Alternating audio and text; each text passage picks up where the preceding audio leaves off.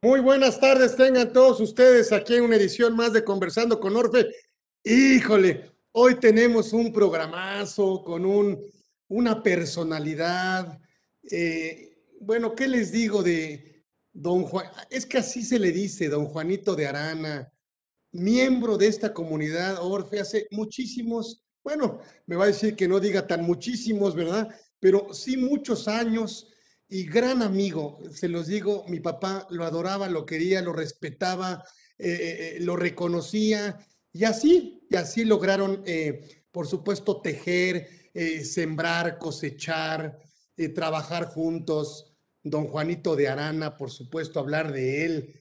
Pues bueno, pues hablar de un contador público egresado de la ESCA, especialista en materia fiscal, con más de 50 años de experiencia obviamente maestro en impuestos por el Instituto de Especialización para Ejecutivos, eh, un gran expositor, miembro del Colegio de Contadores Públicos, Coparmex, socio de capacitadora de Arana, Ribe y Asociados, asesor fiscal de recintos fiscalizados, agencias aduanales, empresas constructoras, notarías. Bueno, la verdad es que, y bueno, miembro de la Comisión Tributaria de Coparmex Nacional, y miembro del Colegio de Contadores Públicos de México, como ya lo comenté. Pero yo pudiera seguir leyendo. Sin embargo, no necesito, la verdad es que me siento muy contento, muy halagado, porque además de que tenemos una gran amistad, yo le tengo un gran respeto, un gran reconocimiento por lo que ha hecho él en su persona y por lo que junto con mi padre, mi padre no hubiera, la verdad no hubiera no, no, fue un hombre que lo impulsó a mi papá y pudo, y él, y se impulsaron ambos, y ambos construyeron un gran legado, y ambos construyeron mm, dos firmas, por supuesto, eh, eh, en su momento líderes en nuestro país, y hablar de don Juanito de Arana Águila, pues es hablar de una institución en el ámbito fiscal, un referente, un hombre honesto, un hombre consejero, un hombre prudente y por supuesto con toda su trayectoria siempre será digno de preguntarle, de pedirle su opinión.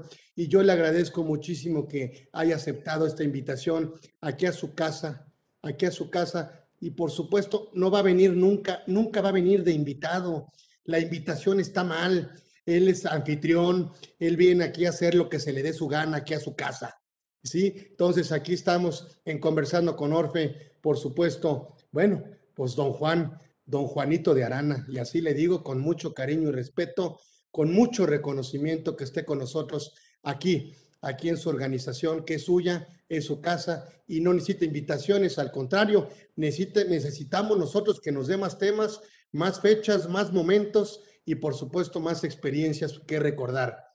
Don Juan de Arán está con nosotros aquí en Conversando con Orfe. Juanito, mi querido amigo, mi queridísimo amigo, gracias por aceptar la invitación.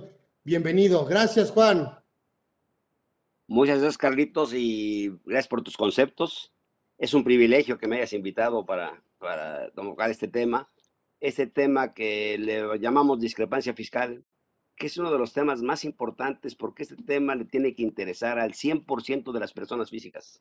O sea, todas las personas físicas tendrían que saber qué es discrepancia fiscal. Eh, es un tema, y sin embargo, la gran mayoría, el 99% de las personas físicas le tienen miedo al concepto. Eh, cuando damos pláticas, cursos, y te consta a ti, pues eh, la persona física no quiere ir, la involucrada. Entonces, normalmente manda a sus asistentes, a sus ayudantes, que no es lo mismo porque esta discrepancia fiscal es para cuidar el patrimonio, lo que nos hemos ganado eh, honestamente. Eh, nosotros siempre nos preparamos eh, para, para, cuidar el patrimonio de diferentes formas. En el aspecto de riesgos naturales, pues compramos seguros, en fin, estamos, estamos blindados para un riesgo de nuestro patrimonio.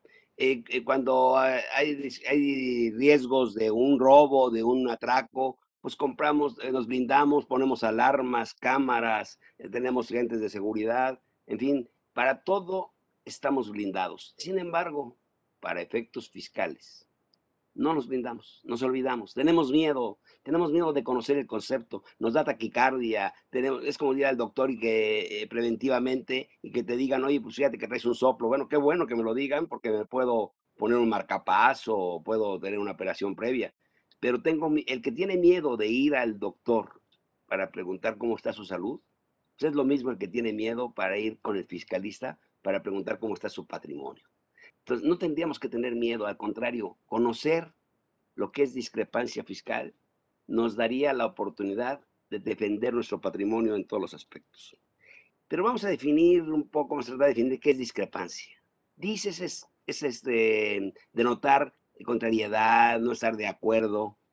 Eh, y crepare, que viene del latín, es reventar. Entonces, no estar de acuerdo con algo. Estoy, eh, estoy disconforme. Pero cuando la autoridad no está de acuerdo con lo que yo le digo, entramos a la parte fiscal.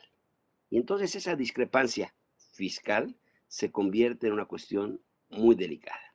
Muy delicada porque la autoridad va a estar revisándome que mis erogaciones, fíjate, no mis gastos deducibles, no, mis erogaciones, si son superiores en un año de calendario a mis ingresos declarados, que lamentablemente en la declaración anual de la persona física no puedo poner todos mis ingresos. Mis ingresos se, puede, se, dividen en muchos conceptos, en ingresos acumulables, ingresos no acumulables, ingresos exentos, ingresos no objeto, entradas de dinero. Bueno, todo eso que son erogaciones, lo compara la autoridad con mis, con, con mis ingresos declarados. Y si la autoridad detecta que mis erogaciones fueron mayores a mis ingresos declarados, automáticamente me va a mandar a llamar y me va a decir, oye, hay una discrepancia, no estoy de acuerdo contigo. Y por lo tanto tienes un plazo de 20 días para que me digas de dónde sacaste la lana, de dónde sacaste los recursos para hacer estas erogaciones. Y si no me lo compruebas, si no me ofreces las pruebas y ya veremos en el transcurso de la plática. Eh, eh, la plática es muy corta, este tema lo tratamos en un diplomado, prácticamente junto con patrimonio nos lleva unos cinco de seis días para poder explicar lo que es discrepancia fiscal. Trataremos aquí de, que, de aclararlo lo mejor posible. Pero entonces me dice la autoridad, fíjate que no me lo comprobaste, por lo tanto me tendrás que pagar el impuesto de la renta que me deudas, los recargos, la actualización, las multas y no sé si además cometiste delito de defraudación fiscal. Entonces ya me metió en un problema. Ahí es donde el empresario, donde la persona física empieza a tener miedo. Pero tiene miedo de algo infundado, no sabe lo que, lo que está. Lamentablemente la persona física no conoce su patrimonio, no conoce el concepto patrimonial. Lo primero que tiene que hacer una persona física es saber que existe una cuestión que se llama patrimonio y cómo está conformado el patrimonio y cómo tiene que blindarlo contra las disposiciones fiscales para cumplir, por supuesto, conforme con el artículo 31, fracción cuarta de la Constitución, cumplir con la obligación de contribuir a los gastos públicos, pero dentro de la eh, cuestión equitativa y, legal. Entonces, eh, eh, mira, la primera ley de impuesto a la renta que tuvimos en México fue en 1925. Ahí apareció la primera ley. En los años 70 del siglo XX, México empezó a tener, entrar en problemas, en problemas financieros. Eh, había hecho la Copa del Mundo, había hecho las Olimpiadas, el metro, se había endeudado constantemente. Aunque había un ángel en el petróleo, pues hubo un dispendio en la cuestión económica de parte de nuestros dirigentes, presidentes, en fin, una corrupción. Y empezó a irse el capital, a irse el capital del país. Y entonces vivíamos del petróleo.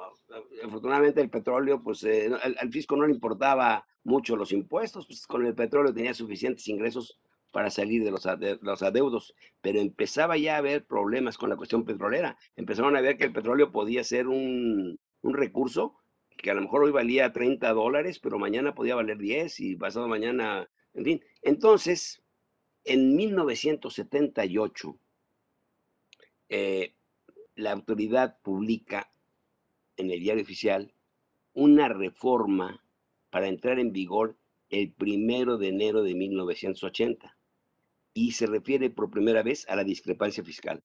Lo hace en un artículo 48 que existía de la ley de 1964 y modifica un segundo párrafo. Y ese segundo párrafo va a entrar en vigor en el primero de enero de 1980, eh, con el presidente López Portillo, el que estaba en, en ese momento. Entonces dice este artículo, oye, fíjate que las erogaciones que, que hagas durante un año calendario, si son superiores a los ingresos declarados, vas a tener un concepto que se llama discrepancia fiscal. No estoy de acuerdo contigo porque no me estás declarando todo, todos los ingresos en presunción. Es una presunción de la autoridad.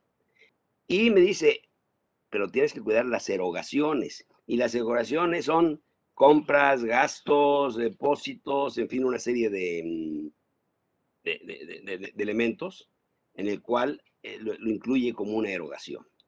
Y empieza la, esta discrepancia, empieza la autoridad a prepararse. Se ha preparado desde 1980 hasta la fecha. Sin embargo, las personas físicas, el empresario, no se ha preparado. Se ha olvidado de este concepto de discrepancia fiscal. La autoridad prácticamente tenemos 41 años preparándose, modificándose el concepto, modificando el concepto, haciéndole las adecuaciones correctas para poder ganar, para poder decir, oye, hay una parte del patrimonio que no es tuya, es mía, y te la voy a quitar. Y si además lo hiciste violando leyes, omitiendo, evadiendo, pues vas a tener un castigo eh, fiscal, un castigo corporal, ¿no? Inclusive. En 1981 le hacen una modificación a esto, entra una, una nueva ley, en 81 que deroga la de 64, y pasa a ser ahora del artículo 48, pasa al artículo 75, la discrepancia fiscal. Y entonces dice, oye, ¿qué pasa si no presentas declaración? Ah, si no presentas declaración, es como si lo hubieras presentado en cero. También te voy a aplicar la discrepancia fiscal. Eh, ahí, hasta ahí no había problema penal, nada más era problema económico. Pero en 1983, con el presidente Miguel de la Madrid, se, hace, se deroga la fracción cuarta del artículo 75, que decía que no tenía efectos fiscales esta discrepancia fiscal, la derogan y en ese momento la discrepancia fiscal se puede convertir en un delito a partir de 1983. Eh, entonces, pues ya nos empieza a, preocupar. Desde 1978, cuando sale esta modificación del artículo 48, nos convoca Carlitos Orozco a todos los que estamos a su alrededor y nos dice, señores, este es un grave problema. Aquí la autoridad va a recaudar mucho. Vamos a estudiar el patrimonio del empresario, vamos a hacerle planeación personal al empresario, vamos a blindarlo y a cuidarlo de todos sus ingresos y vamos a hacer un estudio. Eso desde el año 78. Carlitos, eh, siempre pensando en, todo, se preocupa y se ocupa de empezar a hacer eh, planeaciones legales. La planeación es, legal y, a, cómo blindar y a cómo eh, ver el patrimonio. Porque ¿qué sucedía? Oye, en un año de calendario yo tenía erogaciones superiores a, mis ingresos declarados. Sí, pero yo tenía un patrimonio anterior. ¿Y ese patrimonio cómo lo tenía respaldado? Pues no lo tenía respaldado. Nadie se había preocupado por respaldar los patrimonios, ni siquiera por el concepto de patrimonio. Entonces empezamos, por así llamarlo, a educar al empresario. Y primero al empresario a decirle, oye, tienes que concebir lo que es patrimonio, tienes que cuidar, tienes que tener un inventario de lo que tienes, en fin, una serie de, de premisas para que puedas eh, defenderte en caso de una de que, de que la autoridad te determine una discrepancia fiscal. Pero había un problema en el artículo.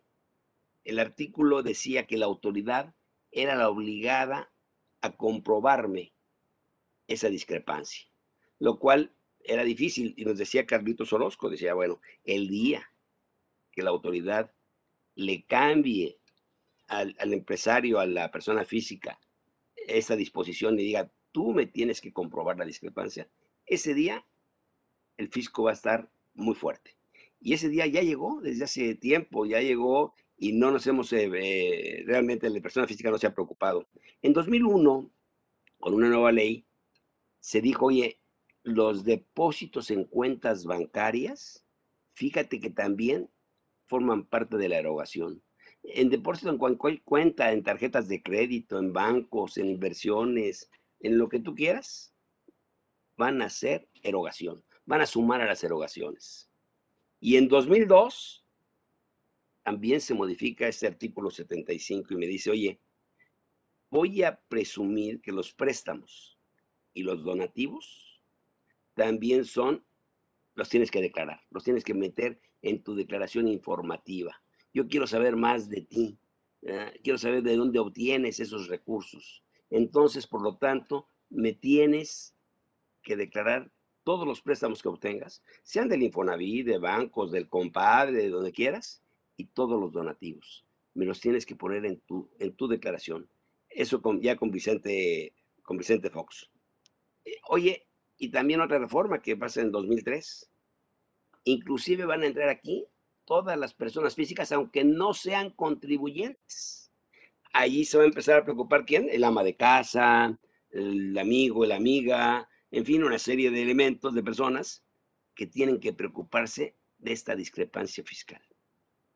Y eh, van a tener que declarar eh, todos estos eh, ingresos, entradas de dinero, como son los préstamos, los donativos, se hace una nueva mm, formato de declaración y tengo que empezar a poner esta, esta, estos elementos en mi declaración como elementos informativos. Después en 2006 va a venir una reforma y va a decir, oye, si no me declaras los préstamos y los donativos, eso yo lo voy a considerar como ingresos. Si tú no miras en la declaración informativa, para mí van a ser ingresos acumulables y me vas a pagar el impuesto a la renta por esos préstamos no declarados y esos donativos no declarados.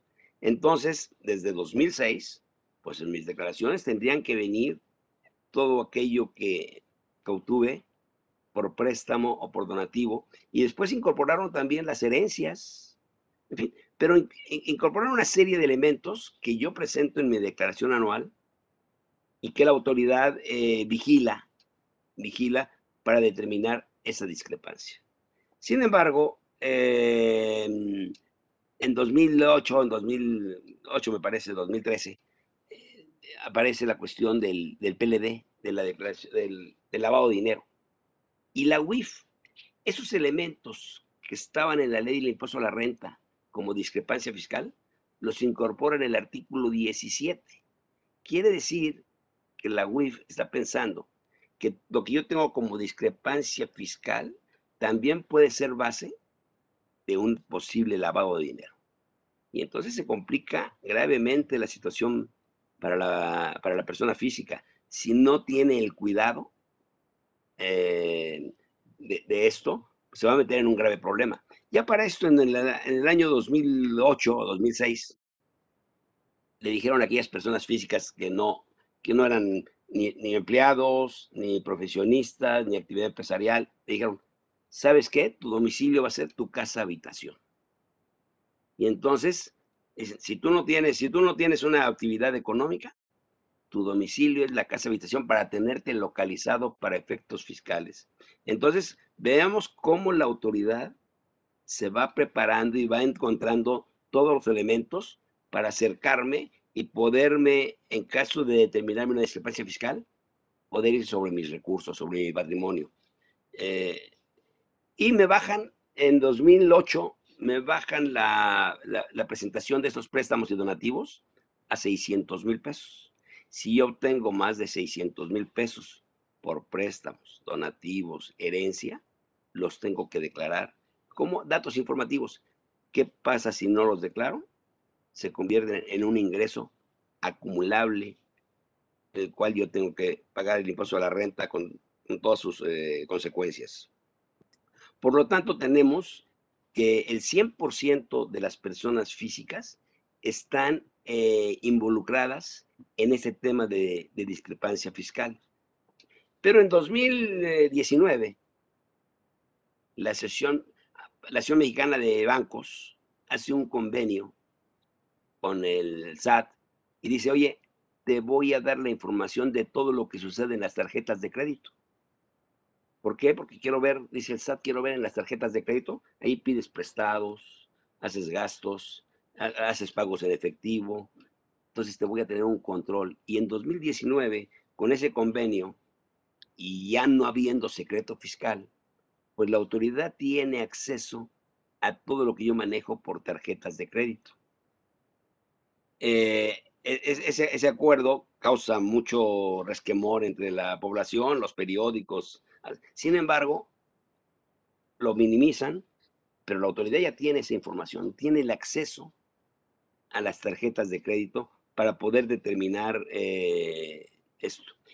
Hay muchas gentes que por lo que tú quieras, dicen, voy a ir a pagar la colegiatura a la escuela de mis hijos. Por supuesto que la colegiatura la escuela de los hijos, pues este, es, un, es una erogación y automáticamente suma en las erogaciones. Ah, pero va y saca de la tarjeta dinero en efectivo o del banco. Esa salida del dinero en efectivo también suma la erogación. O sea, yo voy a pagar 10 mil pesos de la escuela, voy a pensar, y saqué 10 mil pesos en un cheque o en efectivo, ya mis erogaciones suman 20. 10 mil de mi recibo de escuela, a lo mejor no lo hago deducible porque lo pagué en efectivo. 10 mil que saqué del banco, son 20. Y cuando le pago a la tarjeta de crédito en efectivo, ya suma 30. Entonces, mi discrepancia fiscal va, va incrementándose, va incrementándose. Y si no tengo un cuidado en todas mis operaciones, la discrepancia fiscal se va a incrementar en forma eh, gravísima, lo cual me va a, me va, me va, me va a llevar al, riesgo de que la autoridad me determine esa discrepancia y me cobre esa, estas diferencias con, sus, con todas sus eh, sanciones pecuniarias. Eh, ¿Qué pasa con la autoridad? La autoridad me puede revisar cinco años. Sí, cinco años y yo presento declaración. Pero vamos a pensar en un muchachito de 18 años, que ahora tendrá que tener su RFC, este, que que no presentó declaración. Y pueden pasar 10 años y en 10 años entonces le puede revisar la autoridad de la discrepancia fiscal. No, no se circunscribe a 5 años, sino nos vamos ya a un periodo de 10 años. Si no presento declaraciones, el ama de casa que no presenta declaraciones, ya el periodo de revisión de la autoridad es por 10 años. Ah, pero si además estoy cometiendo delito, por alguna causa estoy metiéndome en un delito, pues la revisión puede ser en cualquier momento. La autoridad eh, que requiere ahora recursos, pues en cualquier momento me puede eh, incriminar, digamos, eh, durante, si cometí el delito toda la vida de mi, toda, mi vida productiva, y si no presenté declaración 10 años, y si presenté declaración 5 años de revisión. Por lo tanto, yo si fuera persona física, no soy persona física, todos los que somos personas físicas, tendríamos que estar ocupados, ocupados en saber qué es patrimonio, cómo protegerlo ante eh, el problema fiscal, qué es discrepancia, cómo se conforma la discrepancia y cómo tengo que actuar ante un acto de la autoridad fiscal.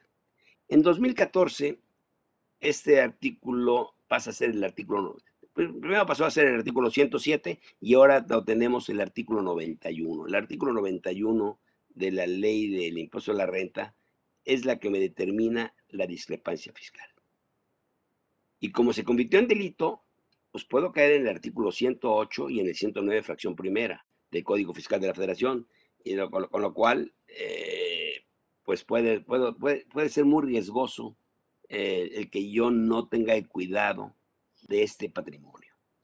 Eh, diferente de, de cuando se constituyó la discrepancia fiscal ahora, pues tenemos muchas diferencias. Ahora tenemos un, un, gran hermano que nos vigila, no existe secreto bancario, todo se controla por Internet, eh, hay que dar un aviso de socios o accionistas al SAT, con lo cual el SAT sabe de quién soy socio, de quién soy accionista. Hay un buzón tributario que tengo que tener, eh, todo se controla por CFDIs, eh, facturas electrónicas, entonces tengo facturas electrónicas por todos los conceptos, los haga deducibles o no, ahí, ahí tengo una, una discrepancia. Hay un acuerdo de información entre, entre los países para informar lo que yo tengo de dinero en otros países. Está la ley de previsión de lavado de dinero, está la contabilidad electrónica. O sea, como vemos, eh, el, notario es una cosa que se llama declaranot. Cada vez que yo voy con el notario y le digo, oye, fíjate que voy a, vender, a, comprar, a hacer un préstamo, pues el notario tiene obligación de avisarle al SAT en el declaranoto, oye, vino, vino de tal e hizo esta operación. Y esa operación está sumando en mi buzón tributario, en el archivo de erogaciones. Y ahí va, ahí va sumándose esta, e, e, esta información. Eh, dice la gente, bueno, pues es que mira, yo, yo pongo en la declaración todo lo que me piden. Y no tengo problema, pues ahí está todo lo que tengo. Lo tengo en la declaración declarado, declaré mis informativas, declaré todo. Ahí está, eh, mis, mis, ingresos informativos, mis préstamos, mis donaciones, mis herencias, todo está declarado. Sí, pero hay cuestiones que no pueden involucrarse en esta declaración porque no, tienen, no están los renglones habilitados. Y puedo tener otro tipo de entradas de dinero que me pueden provocar una discrepancia fiscal. ¿Cuál es ese tipo de entradas de dinero que pueden provocarme una discrepancia fiscal y que no tengo oportunidad de ponerlas en mi declaración anual? Pues cuando disminuyo el capital en una sociedad. Cuando me dan mi caja de ahorros. Cuando presté a un compadre y me paga eh, el préstamo, me está, me está pagando el préstamo. Cuando una compañía de seguros me da una indemnización, posiblemente, por algún riesgo en fin, hay varios conceptos que yo no puedo poner en la declaración anual. El artículo 59 de Código Fiscal de la Federación, en su fracción tercera, dice, oye, si tú tienes, se va actualizando, un millón quinientos mil pesos de entradas, de ingresos, depositados en tus cuentas de cheques, en tus cuentas de inversiones, y no declarados, van a ser motivo de impuesto, van a ser ingresos grabados, y van a formar parte de la discrepancia fiscal. Oye, no tengo en, en forma de declararlos en el formato oficial. Sin embargo, eh, la fracción tercera de este 59 de código, le decimos a los contribuyentes, hay, una hay un artículo 18 que dice que cuando no hay formato o no está completo, yo en escrito libre le tengo que informar a la autoridad. Entonces, si yo tengo la precaución y tengo estas cantidades que me van a formar parte de mi discrepancia fiscal y que no puedo ponerlos en la declaración anual, bueno, pues hago un escrito libre conforme al artículo 18 de código y le digo a la autoridad, fíjate que obtuve ingresos por disminución del capital social, porque recibí el dinero de la caja de ahorros, por préstamos que le hice a un compadre y y, me, está pagando ese, ese, ese pasivo. Y entonces los pongo en esa declaración informativa de ese artículo 18 en un escrito libre. Y con eso me estoy blindando ante la autoridad. Oye, yo no tengo contabilidad, posiblemente, no tengo obligación de llevar contabilidad, soy empleado eh, o soy, eh, de cobro intereses o cobro dividendos no tengo obligación de llevar contabilidad. Sin embargo, el artículo 30 del Código Fiscal, en su segundo párrafo, dice, aquella persona que no tenga obligación de llevar contabilidad, sí tiene que guardar todo lo relacionado con la parte fiscal y lo tiene que guardar durante cinco años en su casa, en su casa habitación. ¿Y quién guarda esto? Nadie, nadie. No nos preocupamos de guardar los pagos, los ingresos, los contratos que tienen que tener fecha cierta, el contrato con el, como decíamos, con el compadre, el cual le presté el dinero. Pues yo tengo, que, hacer ese contrato ante notario público para dar una fecha cierta. tengo que tener eh, eh, evidencia de dónde saqué los recursos para prestarlos. Y por supuesto que el compadre tendría que haberlo puesto en su declaración anual como un aviso de préstamo y estarme pagando bajo algún pagaré, alguna forma de fecha cierta. Y esa documentación, esa documentación, esa contabilidad que no tengo, entre comillas, obligación de llevar, sí tengo obligación de conservar, conforme al artículo 30 de código. No tengo obligación de llevar contabilidad, pero sí de conservar toda esta documentación. Eh, oye, tengo repatriación de capitales y no acudí con la cuestión del FATCA. Pues ahí tengo una discrepancia fiscal. Yo tendré que demostrarle a la autoridad ese dinero, ¿cómo lo obtuve legalmente para poderlo invertir en el extranjero? En papeles eh, de Panamá, en los papeles de Pandora, en donde tú quieras. Y cómo los estoy repatriando. Porque si no, el FATCA pues, le va a avisar a la, a la autoridad, oye, tienes este, tiene este dinero esta persona, o en el paraíso fiscal cuando se detonan cuestiones como, como ahora. Otra cuestión que tengo muy común yo hago el gasto por cuenta tuya y después me lo pagas. Y hago el gasto por cuenta de un tercero y después me lo pagan. O los agentes aduanales que hacen pagos por cuenta de, de terceros, o los notarios. Bueno, pues tienen que tener esa evidencia de que están haciendo pagos por cuenta de terceros y tendrán que cuidarla y guardarla, esa evidencia, eh, en su, en su, este, en su casa, cuando menos, ¿no? Si no lo tienen en la, eh, a lo mejor lo tienen que tener en la contabilidad. La carga de la prueba ya es del contribuyente, ya, ya pasó al contribuyente. Eh, déjame ver, que estaba yo buscando aquí algunos otros ingresos, tengo algunos ingresos este, que me pueden llevar a una discrepancia fiscal. Por supuesto que todo lo tengo que tener registrado en mi contabilidad. Pero eh, si, si no llevo contabilidad, pues tengo que cumplir con esto del artículo 30, el segundo párrafo que decíamos del artículo, del artículo 30. Oye, los ingresos exentos, pues todos los tengo que reportar. Mucha gente tiene ingresos exentos por los diferentes capítulos, capítulos que me marca el título cuarto de la ley de impuesto a la renta, y no los pone en su declaración anual. ¿Por qué? Porque son exentos.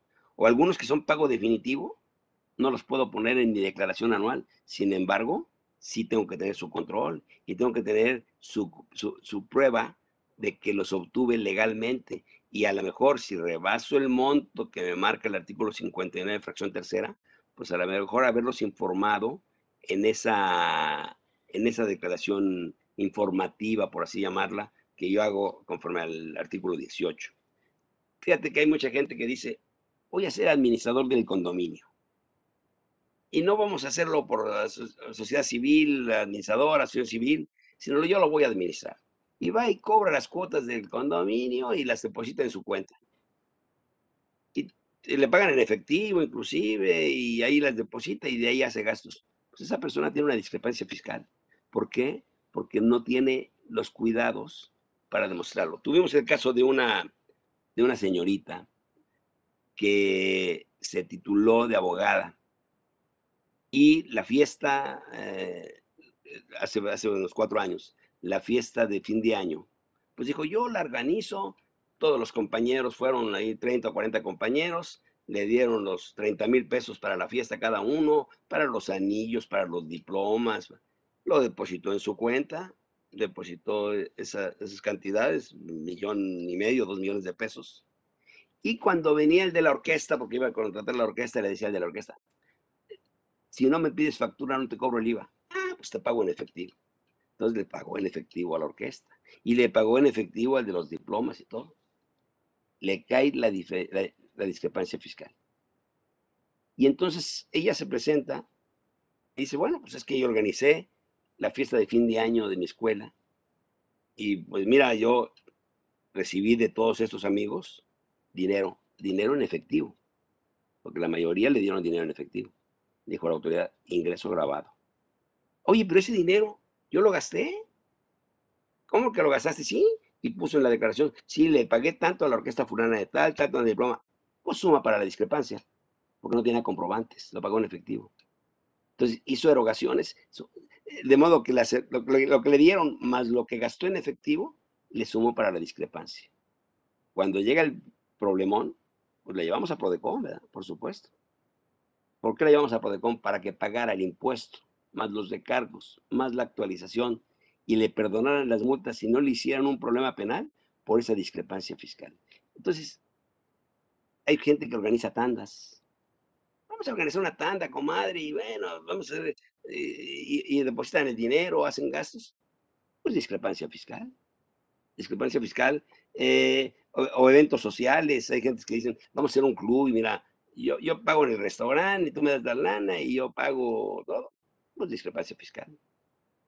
Oye, le ayudo a un amigo o una amiga porque me gusta ayudar a gente. Eh, los depósitos entre cónyuges o concedientes o descendientes en línea recta no suman para la discrepancia. No suman siempre y cuando yo tenga la comprobación efectiva y hay una tesis de la, del tribunal. Oye, tienes que tener el contrato, tienes que tener eh, el depósito, tienes que tener eh, los estados de cuenta, guardarlos durante los, cinco años para que no te sumen como una discrepancia fiscal. Pero a lo mejor yo no, no, no, tengo ese, ese control, no tengo esa disciplina, no he querido ir a un curso de discrepancia fiscal para saber que si yo tengo un control, una disciplina, una contabilidad interna y me gasto media hora al día o media o una hora a la semana, pudiera comprobar toda esta discrepancia. No la compruebo y le, ayudo a mi amiga, le doy dinero eh, para poder irla a visitar, ¿verdad? Pues entonces automáticamente ella está obteniendo un ingreso de discrepancia fiscal, pero a lo mejor yo no quiero que mi esposa sepa que le estoy ayudando a mi amiga. Entonces, pues por supuesto que no le doy cheque, le doy efectivo. Y cuando mi amiga dice, es que ese dinero me lo dio mi amigo, ¿cómo le compruebo? Ah, me dicen, tú se lo diste, pues suma, para tu discrepancia, los dos ya tuvieron un problema. Ella, eh, ella, que recibió el dinero o él que recibió el dinero y el que se lo dio, ya también sumó para la discrepancia.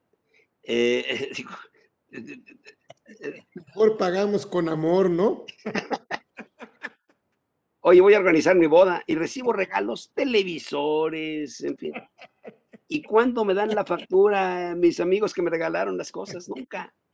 Y sin embargo, yo a lo mejor digo, no me gustó la televisión, no me gustó esa computadora, voy a venderla a un amigo. Se la vendo y deposito el dinero. Por supuesto que no le hago un CFDI, porque no pienso que vaya a tener un problema pues ya tuve dos problemas. Tuve el problema de que vendí una computadora que no puedo comprobar que era mía porque no tengo la factura.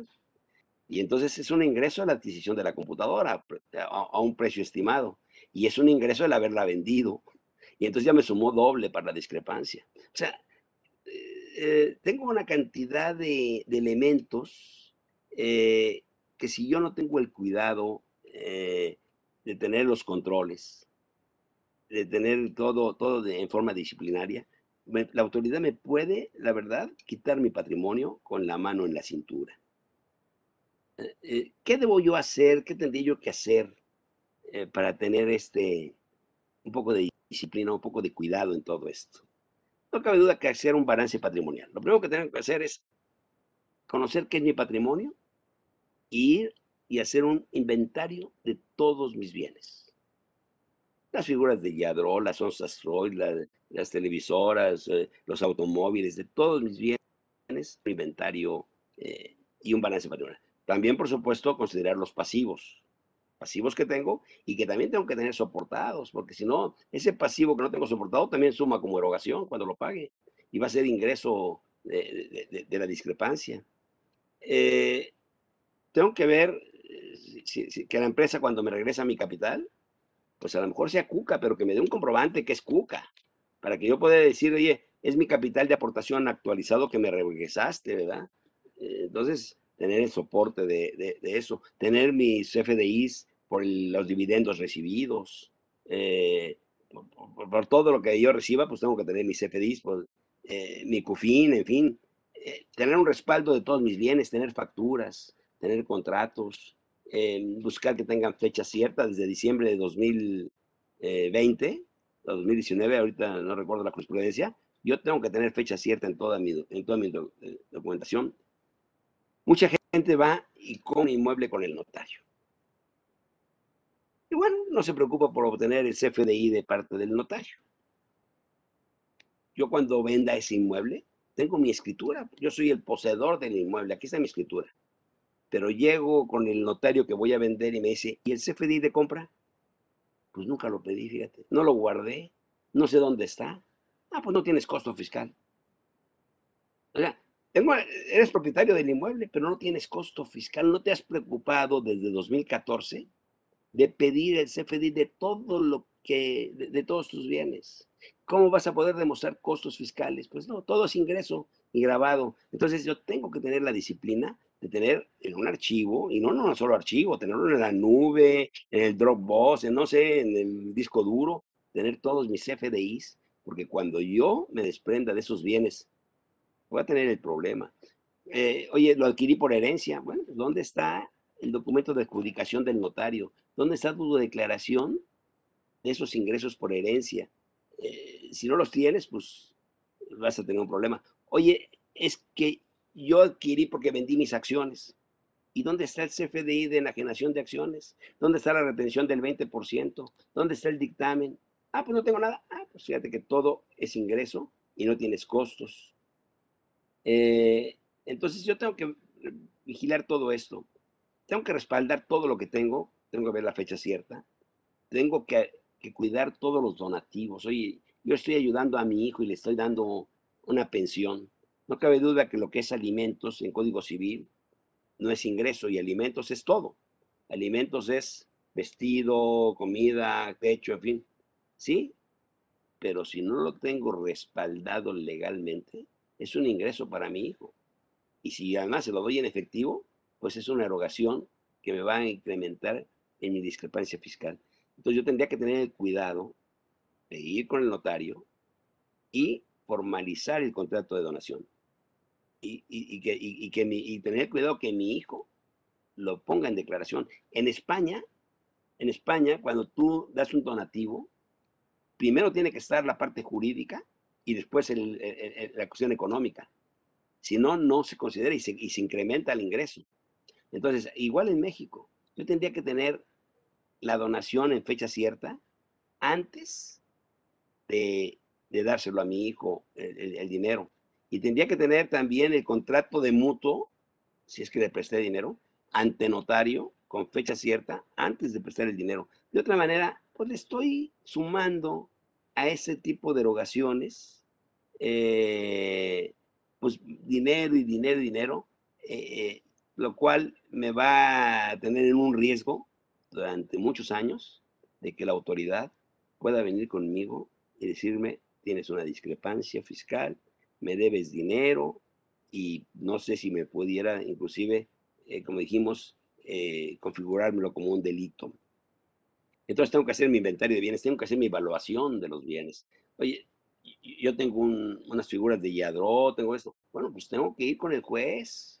Sería lo recomendable quizá, que, que, y decirle, oye, quiero que demuestres que esto es propiedad mía, que le demos un valor, que es una propiedad que yo adquirí, no tengo la factura, pero es propiedad mía, y ya, eh, o, contratar a una compañía de seguros que me lo evalúe, en fin, tener todos mis bienes respaldados, elaborar un patrimonio, un portafolio patrimonial, eh, guardar todo, como decimos, guardar toda mi, toda mi, este, toda mi documentación, soporte eh, para esto. Cuando hago, muchas veces a lo mejor tengo abiertas cuatro cuentas bancarias, una en Bancomer, una en Santander, y hago traspasos entre las cuentas, pero no, no guardo la información. ¿Por qué no la guardo? Porque digo, no, como no tengo obligación de llevar contabilidad, pues son por los estados de cuenta y los tiro. Llega la autoridad y me dice, oye, aquí tienes un ingreso de un millón de pesos de un depósito que encontré en Bancomer. Y fíjate que no tienes este, no me lo declaraste. No, es que hicimos un traspaso de Banamex del millón de pesos. Ah, ya tiene dos millones de pesos. La salida de Banamex más, más el depósito de Bancomer, dos millones de pesos. Oye, no, es que es mi dinero, demuéstrame. Y tengo que tener el comprobante de la transferencia electrónica o del cheque, el estado de cuenta. De otra manera, pues le voy a dar oportunidad a la autoridad para que todo eso me lo catalogue como, como una, una discrepancia fiscal. Eh, esa tesis del tribunal fue de abril de 2021, en el cual me dijo, tienes que tener todo esto, porque si no, la autoridad tiene razón y te puede em, eh, determinar esa, esa discrepancia fiscal. Entonces yo tendría que tener... Ahora, de todas mis tarjetas, también tengo que tener un cuidado en las tarjetas. Primero conviene pagarlas con cheque nominativo o con transferencia, nunca en efectivo ese pago en efectivo. Oye, le voy a dar tarjetas de crédito a mi hermana y a mi hermano para ayudarlos y yo las pago. Son adicionales a la mía. Pues todo lo que gasta mi hermano y mi hermano, es, una discrepancia fiscal para mí y para él lo suyo, ¿no? Pero para mí es discrepancia fiscal suma. Y yo lo pago todavía. Y además viene mi hermano y mi hermana y dice, oye, aquí conseguí una cantidad en efectivo y te la doy en efectivo. La guardo bajo el colchón. Estoy sume y sume y sume erogaciones las cuales me pueden llevar a, una cantidad grave de discrepancia fiscal. No cabe duda que cuando viene la cuestión de, la discrepancia, yo tengo que acudir con el abogado inmediatamente y mm, los derechos humanos eh, me pueden apoyar en alguna cuestión de, un abuso de la autoridad, pero yo tendría que tener, eh, tendría que tener el cuidado, ¿no? Para que mi abogado me pueda ayudar. Si no, de otra manera no me va a poder ayudar. Por más información que yo le dé, no me va a poder ayudar en una defensa ante una discrepancia fiscal. Entonces, ¿yo qué haría? Tendría que hacerme un diagnóstico. Tiene que ser un traje a la medida, un diagnóstico de cuál es mi patrimonio, cómo estoy, identificar los problemas que tengo, de dónde obtengo los ingresos o las entradas de dinero, los recursos, y cómo los tiene mi familia, no nada más yo, sino mi familiar, cómo, cómo los obtiene. Ver qué alternativas de solución tengo, buscar varias alternativas de solución, eh, implementarlo realmente, hacer una ruta crítica y buscar los soportes eh, jurídicos necesarios. Este, mm, yo creo que con esto obtendría yo un diagnóstico. Yo sé que es difícil, es difícil eh, llevar ese control, es, necesita mucha disciplina. Y, la, y, normalmente las gentes no estamos acostumbrados a la disciplina y tenemos la prisa. Y la prisa es una mala consejera, porque por la prisa entregamos el dinero o lo recibimos y, no, y descuidamos toda esta parte del soporte. Pero no me cabe duda que la autoridad fiscal en este próximo en este próximo año de 2022 y eh, van a tener necesidad de recursos.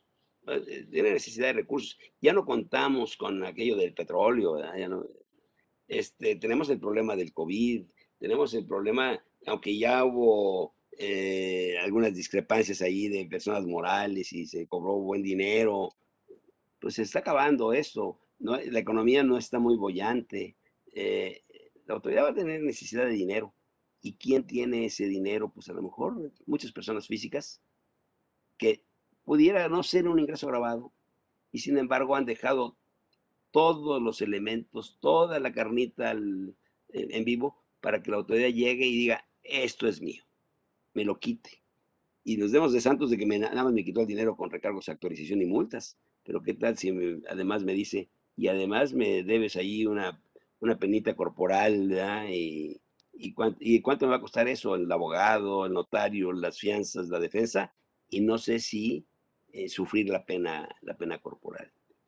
Yo creo que, yo sé que esto es muy rápido, que eh, eh, di varios conceptos en forma muy, muy abrupta, pero pues el tiempo es, es corto. Sin embargo, yo espero que la gente que nos escucha se lleve esta, esta inquietud, esta inquietud de acudir a los cursos, acudir a un curso de patrimonio, para que sepa qué es, qué es el patrimonio, cómo lo debe de identificar, cómo lo debe soportar y cuidar, cómo debe revisar sus declaraciones de los últimos cinco años al menos, si es que presentó declaraciones y si no las presentó, cómo debe saber qué documentación debe tener por cada operación. No cabe duda que cada operación que hace una persona física deja una huella. Deja una huella. Cuando compra un automóvil, cuando se va de viaje, cuando yo regreso de Europa, el piloto tiene obligación de avisarle al SAT quién viene, quién viene, ah, viene fulanito de tal, ¿eh? Es una obligación. Y entonces el SAT apunta, ah, mira, se fue, se fue a Europa y, no me ha reportado los gastos de por allá, ni me ha reportado eh, de dónde sacó el, dinero para pagar el avión. Y además viene en primera. Y este, y la compañía de teléfonos, la compañía de teléfonos también le avisa al SAT eh, a nombre de quién están los teléfonos. Y la compañía de energía eléctrica, pues también le avisa al SAT. Y las agencias de viajes. Y, hay un artículo 86A que las empresas tienen obligación de avisarle al SAT cuando reciben más de 600 mil pesos de personas físicas por préstamos, por futuros aumentos de capital o por aumentos de capital. como que la autoridad ha hecho su trabajo durante 41 años, cerrando todas las aristas y haciendo, y, lo va a seguir haciendo, eh, eh, buscando toda esta información para poder determinarme una discrepancia fiscal. Ya tiene todo listo, está preparada, la autoridad está preparada. Nosotros, las personas físicas, nos hemos olvidado de prepararnos. Durante 41 años nos hemos refugiado en el, me da miedo, no quiero saber eso, eso no me deja dormir, en fin. Y entonces estamos descuidados. Bueno, cuando si la autoridad fiscal se decide y empieza a aplicar esto en forma masiva, porque lo ha aplicado pero en forma muy, con mucha alternancia. Pero si la autoridad fiscal lo empieza a aplicar, no cabe duda que va a obtener recursos fuertes y que mi patrimonio pues va a estar eh, delicadamente en riesgo, ¿no? No sé si tengas algunos cuestionamientos o, la gente que nos escucha, algunas preguntas. Bonito, querido, muy clarísimo y además coincido contigo en todo, desde cómo manejar hasta una chequera, ¿verdad? Sí, cheques al portador, de favor, ¿no? Pues cómo. sí. Y luego, bueno, pues, y, y, la verdad es que luego nos ha pasado, este, que el empresario, bueno, aunque sí confía en muchas personas, pues cuando le hablas de su tema patrimonial, pues muchas veces solamente lo reserva para él. Sí. Y entonces no deja que nosotros los asesores como tú y como yo los, lo, ayudemos porque se siente como invadido en su esfera patrimonial y le da un poco de, inseguridad. Sí, sí, personal, personal. Entonces, entonces no es un tema fácil y la verdad es que ha sido un tema en donde si el agua no te llega aquí al cuello, pues prácticamente no hace nada eh, eh, eh, el empresario y, acaba siendo algo como lo que tú estás comentando para efectos de, de testamento de alguna otra manera, de, de, hacer su balance patrimonial, de, transmitirlo o de heredarlo pero para efectos de lo que estamos hablando de, discrepancia fiscal, pues realmente no, no reacciona hasta que la autoridad no, no ejerce sus facultades de comprobación, ¿no, no, no crees eso? Sí, y, el tiempo que le da es, es, muy corto, muy corto el tiempo. Para, para, recuperar todas las pruebas y todo le da 20 días. No le alcanza el tiempo al empresario para, para buscar eh, toda esta información en 20 días. Yo creo que el empresario tendría como una obligación moral capacitarse. No, mandar, no mandar a sus, a sus asistentes a capacitarse, sino él capacitarse. Y capacitar sin miedo, en un cuetelito para que se le quite el miedo. Sí, sí, sí. Por lo menos tiene que saber que este concepto se ha enriquecido, se ha perfeccionado, eh, se ha judicializado, ha habido antecedentes, por supuesto, ya interesantes. Y el empresario sigue pensando que que quizá, bueno, yo no tengo la obligación de llevar contabilidad, yo no tengo, y por lo tanto no tengo la obligación de tener estos controles, lo cual es, y como en el capítulo de dividendos no tenemos esta obligación, pues prácticamente, y el retenedor es la persona moral pagadora, pues realmente como que dice, pues en los salarios, bueno, pues basta con mi CFDI, si ahí tienes tu declaración precargada. El, el problema es que el empresario vive de ingresos de fuera. Sí, así es. ¿Sí? Yo, yo, reto a cualquier persona física a que si le hacemos un diagnóstico, le voy a encontrar discrepancia fiscal. Sí. El 99% de las, de las gentes tienen discrepancia fiscal y se las encontramos. ¿eh? Eh, inclusive aquellas gentes que reciben remesas del extranjero, ¿no? Eh, reviso remesas porque me, tengo a, mi, a mis hijos allá, pues sí, tienen discrepancia fiscal. Okay. Sí, mi hijo me está depositando dinero de allá en mi cuenta de acá. Exacto. Y entonces, bueno, pues tendría yo de alguna manera que soportarlo, pues es un, es un donativo de alguna otra manera, ¿no? Exactamente. Entonces tendríamos que, y además, bueno, se puede volver también costoso en este tema de soporte. Yo creo que es un tema que habrá que cambiar eh, culturalmente, porque yo me acuerdo una vez que nos dijo un subsecretario de Hacienda, y, nos que, y vamos a meter a la cárcel a los que traen discrepancia, y entonces ahí fue cuando dijeron, pues vas a tener que cerrar la puerta. Sí, sí, sí. Sí, prácticamente, te digo. Prácticamente. Y entonces, la verdad es que... En España yo tengo una oportunidad de, tener contacto con España. Ha evolucionado mucho esto. El control es muy grande, ¿eh? muy grande. Hay, hay, hay, su discrepancia, por supuesto, pero el control se lo ha hecho la autoridad fiscal muy fuerte allá. Yo creo que aquí en México estamos a vísperas de que esto suceda, ¿no?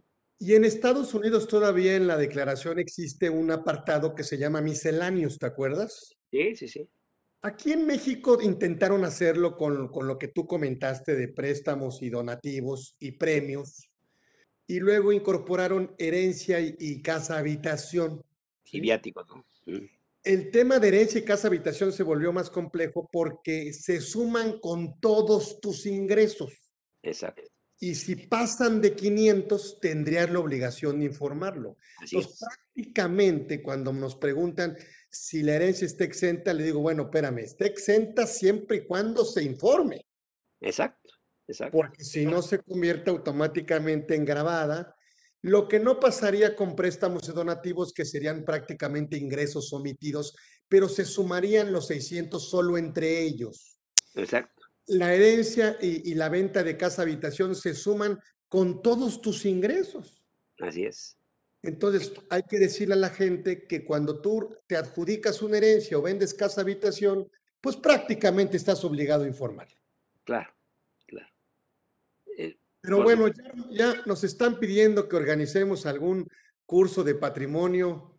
Quiero, permíteme organizar algo para, para invitarte, mi querido Juan. mucho gusto, con mucho gusto. toda tu experiencia, con todo tu profesionalismo y con todo el cariño que te tenemos de hace ya mucho tiempo. Eh, por supuesto, consejero de, de- del Instituto de Especialización para Ejecutivos de hace muchos años, amigo nuestro. Y por supuesto, bueno, pues digno de, de estar siempre cerca de ti porque se sigue y seguimos aprendiendo. Claro. Mira, yo Muchísimas tengo, gracias. No, tengo 52 años con ustedes en el Ya. instituto. Muchos años. Toda la vida, La toda la verdad vida. es que un ejemplo, don Juanito de Arana Águila estuvo con nosotros, no vino de invitado, vino de anfitrión porque esta es su casa, por supuesto que sí. Ya lo seguiremos invitando más si él nos lo permite, si su Claro tiempo, por supuesto, lo apremia, nos lo facilita. Ponemos todo, todo, todo para él para que se sienta a gusto. Y bueno, yo organizaremos, por supuesto, algo. No me queda más que mandarte todo mi cariño, todo mi aprecio mi reconocimiento y por supuesto mi agradecimiento, mi querido. Juan de Arán estuvo con nosotros aquí en Conversando con Orfe en este gran programa, con este gran fiscalista, este gran señor, créanme, este gran fiscalista de nuestro país. Muchísimas gracias a todos por los que se metieron. Gracias, Juanito de Arana. Gracias a ustedes. Nos Gracias vemos todos. próximo miércoles, ya saben, de una a dos, todos los miércoles de una a dos, de una a dos. Gracias, un abrazo. Hasta luego. Hasta luego, gracias.